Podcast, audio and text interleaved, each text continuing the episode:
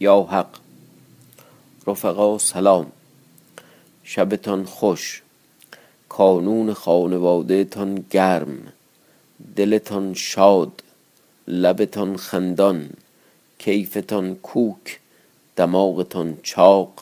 ضمیرتان روشن باشد به اون الله تعالی. در خاطر مبارک باشد در قصه سمک ایار به دینجا رسیدیم که کاشف و عمل آمد که محپری و لالا سلا اسیر دست فلکیارند والی شهر ماچین. به هر ترفندی بود سمک ایار رخت مالان. بعد هم رخت فراشان پوشید و به سرای فلکیار درآمد. نگاه کرد لالا را بدید. لب به دندان فرو گرفت. لالا بدانست که سمک است. پیش محپری آمد. گفته ای ملک مجدگانی که ما را مدد رسید. گر این پنجره گشاده بودی پیش از این رسیدی. محپری گفت چه میگویان کیست؟ گفت ای ملک کدام باشد مگر سمک؟ خود را به صورت فراشان برآورده است و در پیش فلکیار ایستاده. بیا و او را ببین. محپری گفت برابر مردان چگونه آیم؟ لالا گفت مغنعه بر روی فرو گذار که چنین ساختم اینک ادامه قصه. پس او را پیش پنجره آورد و سمک را به وی نمود. سمک نگاه کرد محپری را دید بشناخت خرم شد. محپری بر پنجره ایشان را می‌دید و آواز سماع میشنید و سمک ایار را می‌دید. همچنان پیش فلکیار ایستاده بود. آفرین می کردند که از یک ناگاه فلکیار گفته پهلوان تیراق دیدم که تو را تعجیل است و به دوازده دره می روی امروز شراب خوریم فردا برو. تیراق گفت چنین کنم. به قول قدما خر وامانده ماتل چش است. سمکان حال میشنید و با خود می گفت یزدان کار من راست می آورد ایشان به شراب خوردن مشغول سمک پیش ایشان ایستاده محبری در پنجره. معلف اخبار و حکایات چنین نقل می کند که چون سمک نامه و احوال محبری به دست غلام گلبهار بفرستاد وی روی به راه نهاد تا به لشکرگاه رسید. طلب خیمه هامان وزیر کرد او را بنمودند پیش وی آمد خدمت کرد. گفت نامه ای از پیش سمک آوردم به تو فرستاده است. هامان وزیر نامه برخواند و معلوم کرد و فرو ماند. سر در پیش افکند. خادمی بود کوچک نام وی مسقال. احتمالا نامش هم به خاطر همین اندازش بوده. خادمی بود کوچک نام وی مسقال. خورشید چا را دوست داشتی چون بدانست که احوال محپری است بیامد و با خورشید چا بگفت. خورشید چاو کس فرستاد و هامان وزیر را بخواند و معلوم کرد از آنچه گفته بود که به قلعه دوازده در خواهم رفت تا بندیان را خلاص کنم پس کار محپری بسازم که در سرای فلک یار است. دودی به سر وی آمد و هفت اعزاش به لرزه افتاد گفته هامان دیدی که سمک چه کارهای نیک به جای من کرد و به عاقبت به زیان آورد؟ قومی را بر من اختیار کرد و محپری را بر دست دشمن رها کرد. به عاقبت زن من که به چه غمها به دست آورده بودم بگذاشت در چنان جایی. هامان گفته ای شاهزاده مگر مسلحت چنان دید؟ در چنین کارها سمک بهتر داند. دل فارغ دار که سمک با مراد به خدمت تو آید. خورشید چا گفت ای پدر تو دل من نمیدانی. با تو می‌گویم که تو مرا به جای پدری.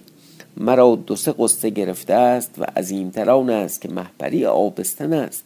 من به طلب وی خواهم رفت که نه در جهان مرد سمک است. یعنی فقط یه سمک نیست ما هم بالاخره برای خودمون کسی هستیم. هامان گفت ای شاه زنهار که مرد هر کار پدید بود و این کار که تو می‌کنی مردمان مجهول کنند. خورشید چا گفته پدر ناداشت و مجهول نه نبیند اینجا منظورش نبی مثلا پیامبران رو می‌خواد بگه اونا مثلا فقیر و تنگ دست و جز مردمان عادی یا مثلا چیز دیگه ای بوده نسخه نویش اشتباه نوشته. به حال آقای خانلری هم ملتفت متن نشدند خورشید چا گفته پدر ناداشت و مجهول نه نبیند و نه ایشان چیزی دانند که ما ندانیم همچون ما اند. هامان وزیر گفت مسلحت نیست که اگر خطا افتد به صد هزار چون ما جوابان نتوانیم دادن. خورشید چا گفت من بروم و اگر چنان است که مرا نگذاری خود را هلاک کنم. شاه به این لوسی و نونوری نوبت. به شهر خواهم رفتن. به سرای فلکیار که محپری را به دست آورم. هامان وزیر فرو ماند گفت اگر بگذارم ترسم که رنجی رسد و اگر نگذارم خود را هلاک کند. هوس محپری او را بدین میدارد سرانجام مسلحت آن دید که او را رها کند. گفت ای شاه تو را باز نمی‌توانم داشت. آنچه مسلحت است میکن اینم از پیر خردمند. خورشید چاپ برخواست سوار گشت سلی پوشید روی سوی شهر نهاد تا به نزدیک شهر آمد. مرغزاری بود خرم و درخت بسیار. خورشید چاپ پیاده گشت و اسب را شکیل برنهاد بیامد و روی به شهر نهاد. اسبو که میبستن یه چیزی اونجا نگه داشتن از غذا پیادگانی چند به شهر می‌رفتند. او نیز در شد. چون به میان شهر رسید شب در آمده بود. جهان تاریک شده. خورشید چا عاجز فرو ماند. به هر سوی برمیگشت که ناگاه سر از کوچه ای برآورد. آواز سماع شنید که از سرای می آمد گوش کرد. هر یکی سخنی می گفتند یکی گفت این شادی پهلوان جهان سمک ایار می خورم خورشید چا گفت این قوم از دوستان سمکند. پیش ایشان روم. باشد که روشنایی پدید آید.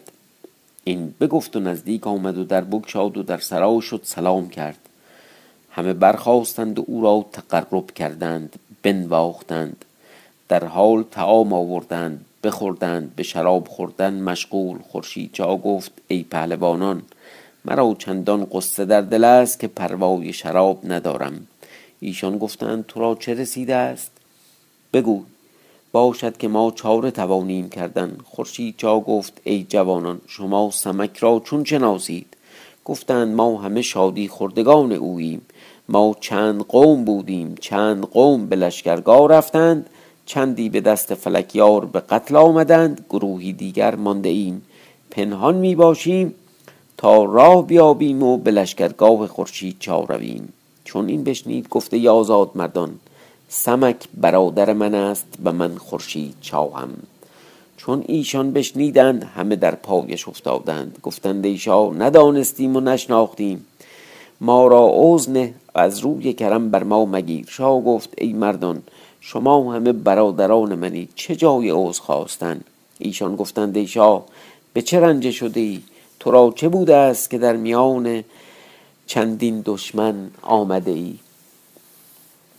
خورشید چا گفت از بحر محپری آمدم و نام و ننگ او در گردن من است که نیکنامی مردان از جهت زنان است.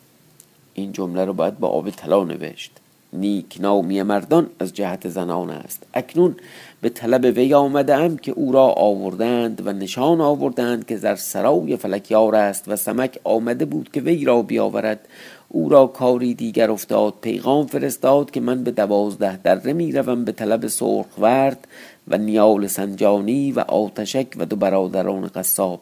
از قلعه بیاورم که ارمنشاه تیراغ را فرستاده است که بیاورد و سیاست کند. چون سمک بر آن کار رفت من بدان آمدم که بروم و محپری را از سرای فلکیار بیاورم. کیس از شما که با من بیاید و سرای فلک را فلکیار را به من بنماید؟ جوانی در میان ایشان بود چالاک نام وی سعد برخواست خدمت کرد. گفته شاه بنده بیاید و شاه را خدمت کند. شاه برخواست با سعد ایار از سرای بیرون آمد. خورشید چا برسید بر سر کوچه روشنی. پیش آمد از کوچه بگذشت. بر راه بیراه می‌رفتند به نزدیک خانه فلکیار رسیدند. سعد گفت ای شاه این است سرای فلکیار که این همه قلبه ایستادند و مشعلی افروختند و بالای بام دراجدار آواز میدارد. خورشید چا گفته یازاد مرد بازگرد. سعد بازگشت. این چه وفاداری و قسم و اینا چی بود؟ پس پاره ای را بیامد. کوچه ای بود. در آن کوچه رفت. از قضا روزافسون پیش وی باز آمد. به سرای فلکیار می آمد بانگ بر وی زد که تو کیستی از کجا می آوی او را بگرفت و چند مشت بر وی زد. سعد گفته یازاد مرد مرا مشت مزن که نیک نباشد. تو نام خود بگوی تا من نام خود بگویم. روزافسون گفت مرا نمی‌شناسی. من دختر کانون روزافسون خواهر خانده شاه جهان خورشید چا خواهر سمک ایار. سعد چون نام ایشان شنید گفت ای آزاد مرد من بنده ایشانم. پس زبان برگشاد همه یحوال بگفت. گفت شاد در کوچه ایستاده است. این هم که شاد تو کوچه وایستاده هم لفظ جالب. روز افسون گفت نام تو چیست؟ گفت سعد ایار. گفت بازگرد که مرا برادری. هر دو بازگشتند تا به سر کوچه رسیدند. شاه را دیدند ایستاده قوام سرای فلکیار می گرفت چون آواز پای ایشان به گوش وی آمد پیش ایشان باز آمد و تیغ برکشید و بانگ بر ایشان زد که شما کیستید؟ تیغ برآورد تا ضربتی زند. روزافزون گفت ای شاه ما بندگان توییم. منم روزافزون و سعد ایار. خورشید چاد در آمد به حکم برادری او را در کنار گرفت. اینم مدلیه. گفت از بهر آن نامه که سمک به هامان نوشته بود پنهان از من نامه به من رسید و خواندم. سراسیمه گشتم از بهر محپری که شما به دوازده دره روید. محپری را رها نتوانم کردن. من آمدم که محپری را بیرون آورم. روز افزون گفت ای شاه خطا کردی. تو چه توانی کردن با محپری اما به اقبال شاه راست برآمد. پس احوال رفته با شاه بگفت که سمک چه گفت و چه می‌سازد و در سرای فلکیار است و من به وعده بیرون آمدم تا محپری را بیرون برم. پس هر سه در کوچه ایستاده بودند. فقط من نفهمیدم این سمک ایار این چه بلاوتی بود و نامه علکی نوشت. که می‌خواستی محپری رو نجات بدی. پس این مسخره بازی چی بود؟ باز آمدیم به حکایت سمک ایار چون این گوید معلف اخبار که چون سمک در سرای فلکیار بود پیش مجلسیان ایستاده و پنجره نگاه می داشت و می دانست که محپری او را می بیند و فلکیار با تیراغ و دیگران مشغول تا شب درگذشت. سمک چاره باید ساختن تا کار از دست نرود که دیر مست می شوند به چاره و حیلت خود را پیش ساقی افکند. نگاه می کرد تا ساقی شراب در قده کرد. بیستاد بیهوشانه در شراب خاص افکند. ساقی شراب به فلک یار داد باز خورد بیافتاد. تیراغ چون بدید مردی گربز بود. گفت مگر چیزی در شراب کردند و اگر نه چرا چنین بیهوش شد؟ ساقی را پیش خود خواند. گفت مگر چیزی در شراب افکنده ای؟ ساقی گفت چیزی در شراب می‌توان انداخت. نمی‌دانم که تو این سخن از بهر چه می‌گویی. تیرا گفت روا باشد. تو یک قده باز خور. ساقی بیچاره نمی‌دانست یک قده باز خورد در حال بیفتاد. تیرا گفت این حرامزاده با خداوندگار خود قدر کرد. بفرمود تا او را گردن بزنند. همون در حالت خواب. برخواست روی به راه نهاد تا برود سمک ایستاده بود و آن کار می‌دید و به تعجب می نگریست از زیرکی وی. تیراق بفرمود تا پنج غلام بر فلکیار موکل بودند. چون تیراق به در سرای رسید رکابدار هنوز اسب نیاورده بود. کسی را بفرمود تا پیش رکابدار باز شود و بگوید تا اسب بیاورد. آن کس بیامد. گفت اسب تیراغ ببر که بر در سرای ایستاده است. حاجب رکابدار را بفرستاد و خود به سرای رفت. خورشید شاه و روزافسون از آن کار خبر می داشتند. رکابدار اسب تیراغ می آورد. روزافسون منتظر تا رکابدار برسید که روزافسون او را کاردی زد و بیافکند سبک جامعه وی در پوشید. قاشیه بر میان بست. پای به اسب در آورد. و زود در پیش تیراق آمد. تیراق پای به اسب در آورد روزافسون در پیش ایستاده. اینجا قاشیه به معنای در واقع روبند نقاب روپوش یه چیز اینجوری. چون بر سر کوچه ای رسیدند اشارت به خورشید چاو کرد که انان اسب وی بگیرد. آن چهار مرد از پیش تیراق می رفتند روز افسون بر پس اسب تیراق نشست. که از مستی می افتاد و او را در بر گرفت و به تعجیل در کوچه ای راند. روز افسون دانست که کوچه بنبست است. پس به خورشید چا گفت بازگرد با سد و سر کوچه نگاه دار. جهد کنید که از آن چهار یکی بیرون نرود. این بگفت و روز افسون به پایان کوچه رسید. راه نبود تیراغ را از اسب به زیر افکند. روز افسون کارد برکشید. روی بر آن هر چهار نهاد یکی را کش سه دیگر از پیش وی بدویدند. خورشید چا با صد ایستاده بودند آن سه دیگر را بکشتند. روز افسون تیراغ را سر ببرید. اگه بیهوشانه خورده بود زنده میموند سر ببرید. همه بر سر کوچه آمدند گوش می داشتند از بهر سمک. آنگاه سمک در سرای فلکیار چون دید که تیراق ساقی را بکشت و برفت و پنج غلام موکل کرد. با خود گفت این حرامزاده گربز است. یعنی چالاک و چابک و هوشیار. همون جربوزه که ما امروز میگیم. مرا با غلامان حیلتی باید کردن. گفته یا زاد مردان اسفه سالار مست است. ما نیز شراب خوریم. ایشان را در هوس کشید. گفتند نیک آمد. به شراب خوردن بنشستند. سمک یک سراحی از آن شراب پر کرد. و بر در حجره زنان آورد و در بزد. گفت این اسفه سالار فرستاده است. کنیزکی بیامد و بستد و به بالا برد. کنیزکان چون نام شراب خاص شنیدند هر یک قدهی باز خوردند و بیفتادند. از آن جانب سمک ایار بازگشت سر فلکیار ببرید و در شکم نهاد. چه تصویر موهشی. خب سر فلکیار ببرید و در شکم نهاد چون سمک این کارها می کرد محپری و لالا سلا از پنجره می دیدند چون فارغ شد سمک روی به حجره نهاد. لالا بیامد در را باز کرد. سمک پیش محپری آمد بند از او برداشت. پس سمک گفت ما را از راه بام باید رفتن به جایگاهی خالی آمد و لالا سلا را فرو گذاشت. لالا به زیر آمد روز افسون ایستاده بود. خرم شد خورشید چا با سد همچنین دیدند.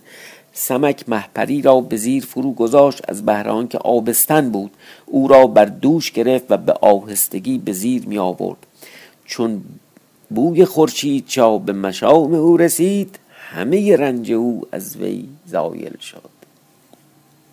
سمک این همه خون و شراب و اینا بوی خورشید چا. سمک نگاه کرد. شاه را دید. گفته شاه این چرا هست؟ گفته پهلوان وقت گفتار نیست. پس محپری نگاه کرد. شاه را دید. بیهوش شد. گفت چه وقت این کار است؟ او را برگرفتند و از آنجا به بالای حصار برآمدند و محپری را به زیر به زیر فرو گذاشتند. خورشید چا محپری را برگرفت روی برا نهاد. هنوز لشکر زنگ از لشکر روم هزیمت نیافته بود. شب و صبح داره, داره اینجوری توصیف می‌کنه.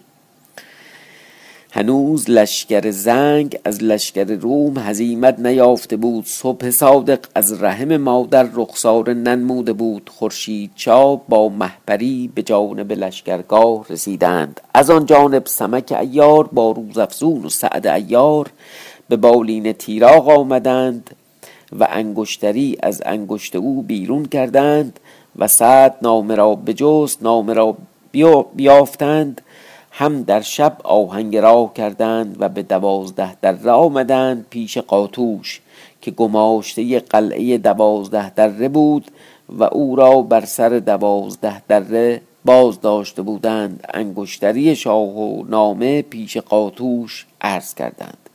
چون قاتوش نامه دید با انگشتری گفت چه حاجت دارند؟ گفتند می رویم که بندیان را از قلعه به زیر آوریم و در معرض لشکرگاه ایشان را سیاست کنیم. قاتوش دستوری داد. سمک با روزافزون و سعد آهنگ قلعه کردند. دستوری داد. چون نزدیک حصار رسیدند حصاری دیدند بلند چنان که بیننده در آن متحیر شدی و فهم به ادراک از چگونگی او سرگردان شدی. سمک با دیگران می نگریستند به تعجب که دیدبان از بالای قلعه ایستاده بود. برفت با کوتوال باز گفت قزبان بیامد انگشتری و نام بالا کشید. یعنی احتمالا چیزی بوده از اون بالا به معنی بالا کشیدن امروزی نه. یعنی ندوستید و مال خود نکرد. نه یعنی برد بالا. سمک ایار قزبان را دید خدمت کرد. آفرین خان. پس نامه و انگشتری بدید. گفته یازاد مرد احوال شاه با دشمن چون است. گفت شاه به سلامت است اما تیراغ را کشتند و قومی از شهر آسی شدند و به خدمت دشمن رفتند. اسفه سالار شهر کانون و خاطور و کافور را کشتند و سرخ کافر که این بندیان را بگرفت از شاه برگشت به خدمت خورشید چا رفت ارمنشاه ما را فرستاد تا این بندیان را بیاوریم و در معرض لشکرگاه به قتل آورند. قزبان گفت فرمانشاه راست. این بگفت و نردبان عدیم فرو گذاشت. گفت امشب اینجا باش فردا بندیان با شما بیایند. سمک را خوش آمد. همگان به بالا رفتند. سمک در میان قلعه برمیگشت. تا در میان قلعه رسید با قزبان آن پنج آزاده را دید در سایه کوه افکنده. سمک به آواز بلند گفت بندیان کجاوند؟ آواز سمک به گوش سرخ ورد رسید. گفت غم مخورید که سمک رسید. همگان خرم شدند. ادامش بماند برای فردا شب به قید حیات. یا حق.